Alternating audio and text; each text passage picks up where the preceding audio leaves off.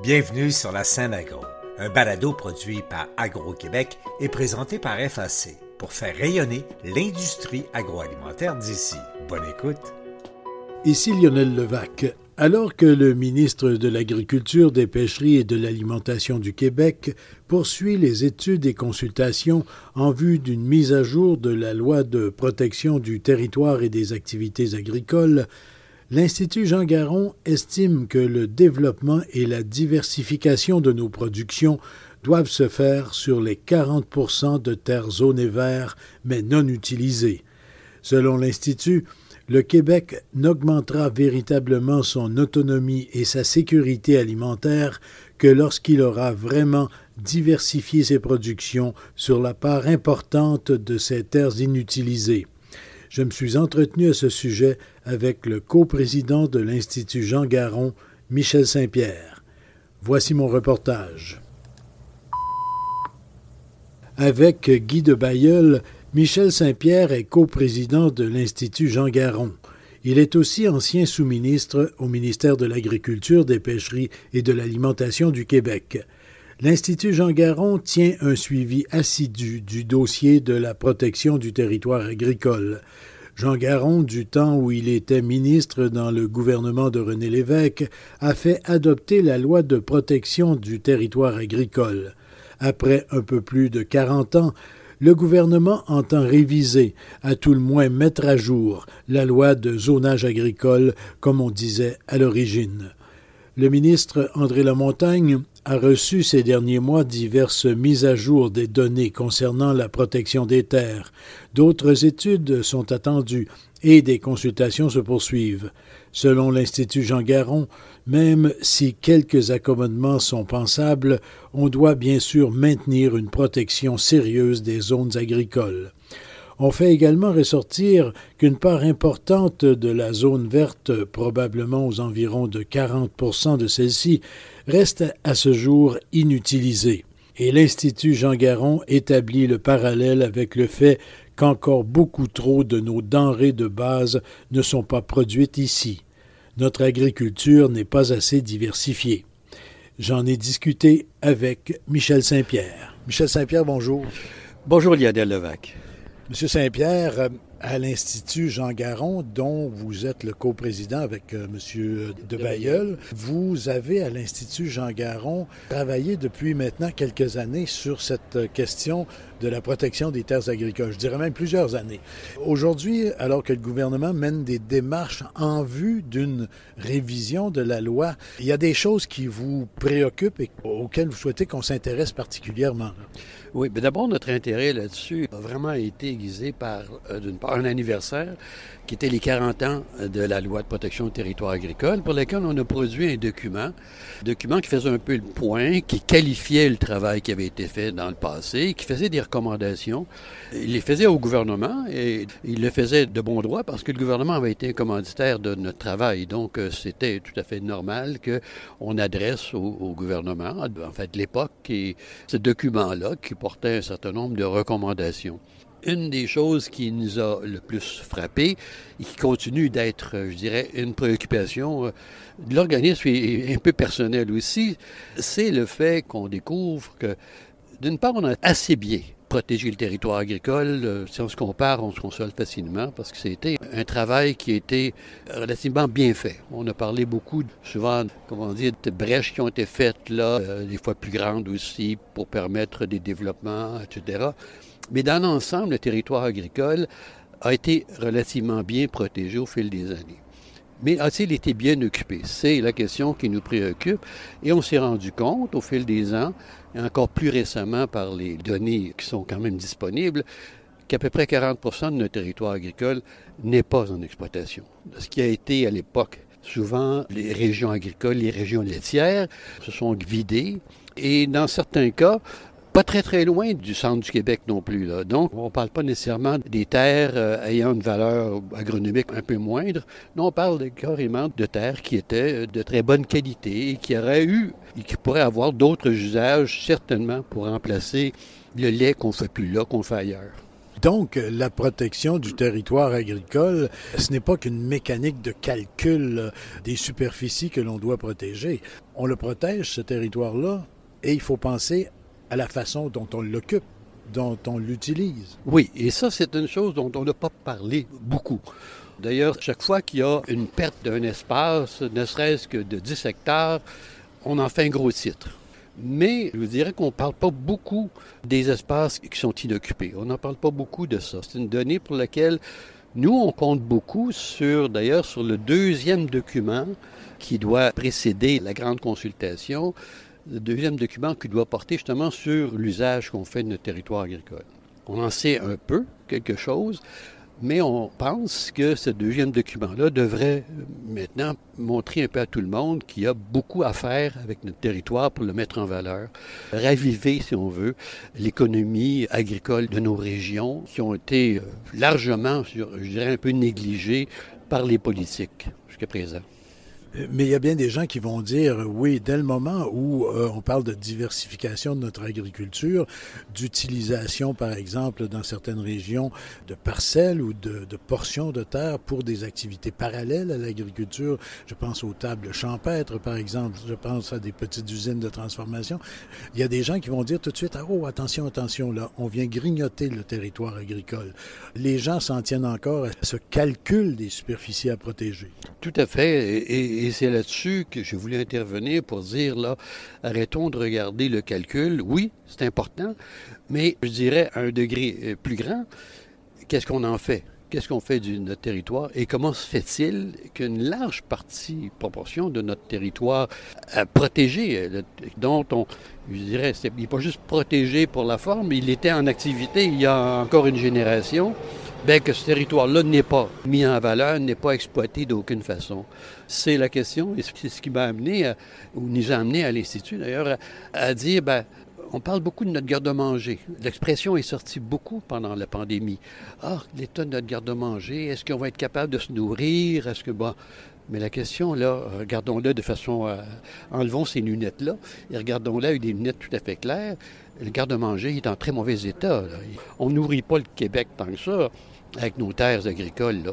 Et si on pense que, si on a, peur qu'une éventuelle autre pandémie ou autre événement nous, nous prive d'accès à des marchés extérieurs, bien, on aura peut-être des raisons de dire faisons quelque chose de suite. Globalement, volume pour volume, on atteint probablement un niveau assez élevé d'autosuffisance si on calcule tout ce que l'on vend versus ce que l'on achète, etc. Mais justement, si les frontières se fermaient, s'il y avait un problème international quelconque qui nous privait de l'arrivée de certaines denrées, nous serions mal pris. Oui, il ben, faut dire quelle définition on accorde au terme autosuffisance. En termes économiques, vous avez tout à fait raison, la balance de nos importations et de ce qu'on exporte. On parle en particulier du porc parce que c'est le gros morceau là-dedans. Cette balance-là est assez bien atteinte depuis un certain temps d'ailleurs. Mais entre ça et s'alimenter davantage avec nos terres, Là, je pense que c'est là qu'il y aurait quelque chose, des questions à se poser. Là. On n'est pas véritablement autosuffisance en termes de garde-manger, si on veut. Donc, notre agriculture, encore une fois, euh, on l'a dit depuis le rapport Pronovo, en particulier le rapport de la Commission sur l'avenir de l'agriculture et l'agroalimentaire au Québec, notre agriculture n'est pas assez diversifiée. C'est exactement euh, ce qui ressort le plus de nos études. C'est l'était le cas il y a quatre ans dans notre rapport je crois qu'on doit regarder ça encore et je dirais cette situation-là de, de, manque de diversité devrait ressortir dans le travail qui se fait actuellement à la veille d'une refonte, une révision de la loi de protection du territoire agricole. On a une agriculture qui n'est pas diversifiée. Bien sûr, il y a des régions qui sont extrêmement intéressantes. Je pense au jardin de Napierville, par exemple, pour lequel il y a, on produit et on exporte de ce côté-là. Mais il reste que de façon plus générale, il y a des pans d'une agriculture potentielle qui ne sont pas exploités. Euh, je pense au niveau céréalier de tout ce qui s'appelle, exemple, le blé, le blé de consommation humaine, le blé panifiable. On l'importe à 90% à peu près pour nos besoins de boulangerie. Tout ce qui s'appelle les tendances, par exemple, légumineuses, qu'on dit que c'est l'avenir de la protéine qui remplacerait enfin graduellement, du moins les protéines animales, bien, ces légumineuses-là, on en produit très peu. Il n'y a rien qui, d'ailleurs, pousse les entreprises à le faire. quelques personnes, je dirais des individus décident de le faire, mais ils ne sont pas véritablement dans un milieu pour lequel il y a les installations, l'infrastructure pour accueillir ça n'est pas là non plus. Donc, il faut se poser ce genre de, questions-là. Et ça, je pourrais en ajouter un, bon nombre de productions qui sont euh, actuellement, euh, l'Ouest canadien se diversifie beaucoup plus vite que nous, soit dit en passant. Ils sont allés beaucoup vers les oléagineux avec le canola qui a remplacé euh, une bonne partie du blé qu'ils faisaient. Alors, nous, il y aurait lieu qu'on se pose ce genre de questions-là, dire quel genre de diversification on pourrait faire et qu'est-ce que ça prend pour le faire? C'est ça la question. Ça se fait pas instantanément, ça se fait pas par une simple volonté de quelqu'un euh, suite à un article. Non, non, ça se fait parce que le gouvernement mettrait en place des politiques pour d'abord promouvoir ces changements-là et peut-être soutenir les infrastructures nécessaires pour que ça fonctionne réellement. Au gouvernement, on discute euh, de l'avenir de la loi sur la protection du territoire et des activités agricoles. Une refonte euh, possible qu'on veut préparer. Bon, on est dans cette euh, démarche-là. Mais lorsqu'on parle de diversification de l'agriculture, est-ce qu'une réforme, une réorganisation de la protection des territoires agricoles serait suffisante? Ça prend des politiques agricoles. Non, non, c'est, non, je pense que le travail qu'on fait actuellement, pour nous, l'intérêt, c'est qu'il va donner un portrait. Mais il ne changera pas. C'est pas parce que le portrait va être là qu'il va y avoir des changements immédiats. Ce qu'on souhaite, c'est que le portrait soit assez convaincant pour amener justement les gouvernements, le gouvernement du Québec, parce que c'est le maître d'œuvre là-dedans, à revoir ses politiques et à réorienter ses appuis vers cette diversification-là. On pense simplement que le portrait devrait être convaincant. Et on compte beaucoup là-dessus. Euh, à partir du jour où on va commencer collectivement à dire Oh, voilà, ce qu'on a devant nous, c'est un portrait d'une zone agricole qui n'est pas mise en valeur et de villages qui se cherchent des nouvelles vocations agricoles.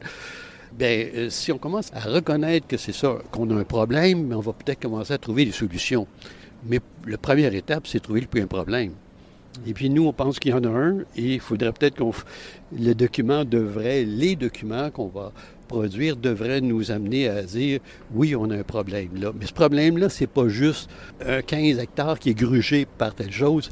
C'est beaucoup, beaucoup plus important que le territoire qui est grugé tranquillement. Là. Et je ne veux pas dire que ça, c'est secondaire, mais le plus gros problème qu'on a, c'est le manque de diversification de notre agriculture et les villages qui étaient jadis agricoles, qui actuellement sont à la recherche d'une nouvelle vocation. En terminant, Michel Saint-Pierre, il y a des gens qui vont dire, mais oui, mais depuis euh, quelques décennies, et particulièrement la dernière décennie, on a quand même de plus en plus de produits nouveaux d'origine québécoise sur nos marchés. À ce moment-là, c'est une question de volume. On ne produit pas assez de ces petites spécialités, de ces nouveaux produits, de ces nouveaux légumes, etc. Ben oui, d'une part, c'est quand même des belles percées qui se font.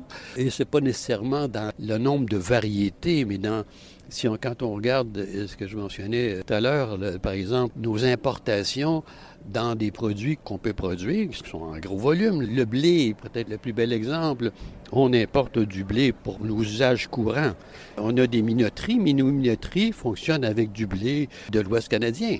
Alors, du blé, c'en est fait de tout temps au Québec. C'était la principale production euh, agricole. À partir du moment des, premiers colons, c'était le blé. Et jusqu'à il y a un siècle, c'était la principale céréale.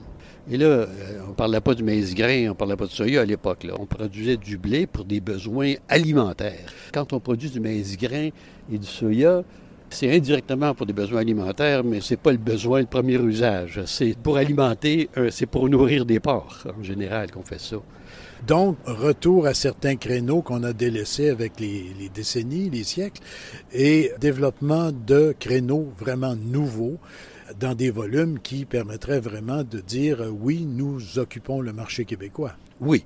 Euh, quand on parle de créneaux nouveaux, euh, je parlais de tout ce qui s'appelle légumineuses, ce qui s'appelle des pois, des haricots, des lentilles, pour lesquels plein d'usages peuvent être faits et pour lesquels il y a, je dirais, une bonne partie de notre alimentation, euh, nos protéines viendraient remplacer celles provenant de nos animaux, simplement. Donc, tranquillement, puis là, on ne parle pas d'une révolution, c'est pas instantané, ces choses-là, mais il faut commencer par quand même introduire ces productions-là.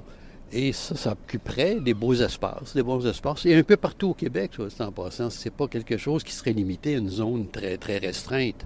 On pourrait produire ces productions-là dans la plupart de nos régions agricoles. Bien, Michel Saint-Pierre, on se reparle très certainement de protection du territoire agricole, des activités agricoles et de diversification très bientôt. Il y a ces rapports qui sont en préparation au gouvernement ben, vont être publiés à un moment donné, donc vont servir de base à une relance de la discussion, si on veut. Exactement. Alors, on, on compte beaucoup sur ces documents-là, justement, pour nous, je dirais, nous allumer un peu dans une direction qui serait la diversification. Merci beaucoup. C'est au plaisir. Ici Lionel Levac. Il m'apparaît qu'effectivement on ne pourra parler d'une véritable sécurité alimentaire du Québec que lorsque nous serons en mesure de livrer sur nos propres marchés nombre des denrées, primaires ou transformées, que nous achetons actuellement à l'extérieur et pour lesquelles conviennent tout à fait notre climat et nos ressources. Au revoir. Vous avez aimé ce contenu? Suivez la scène agro pour rester à l'affût de l'actualité agroalimentaire. Merci et à bientôt.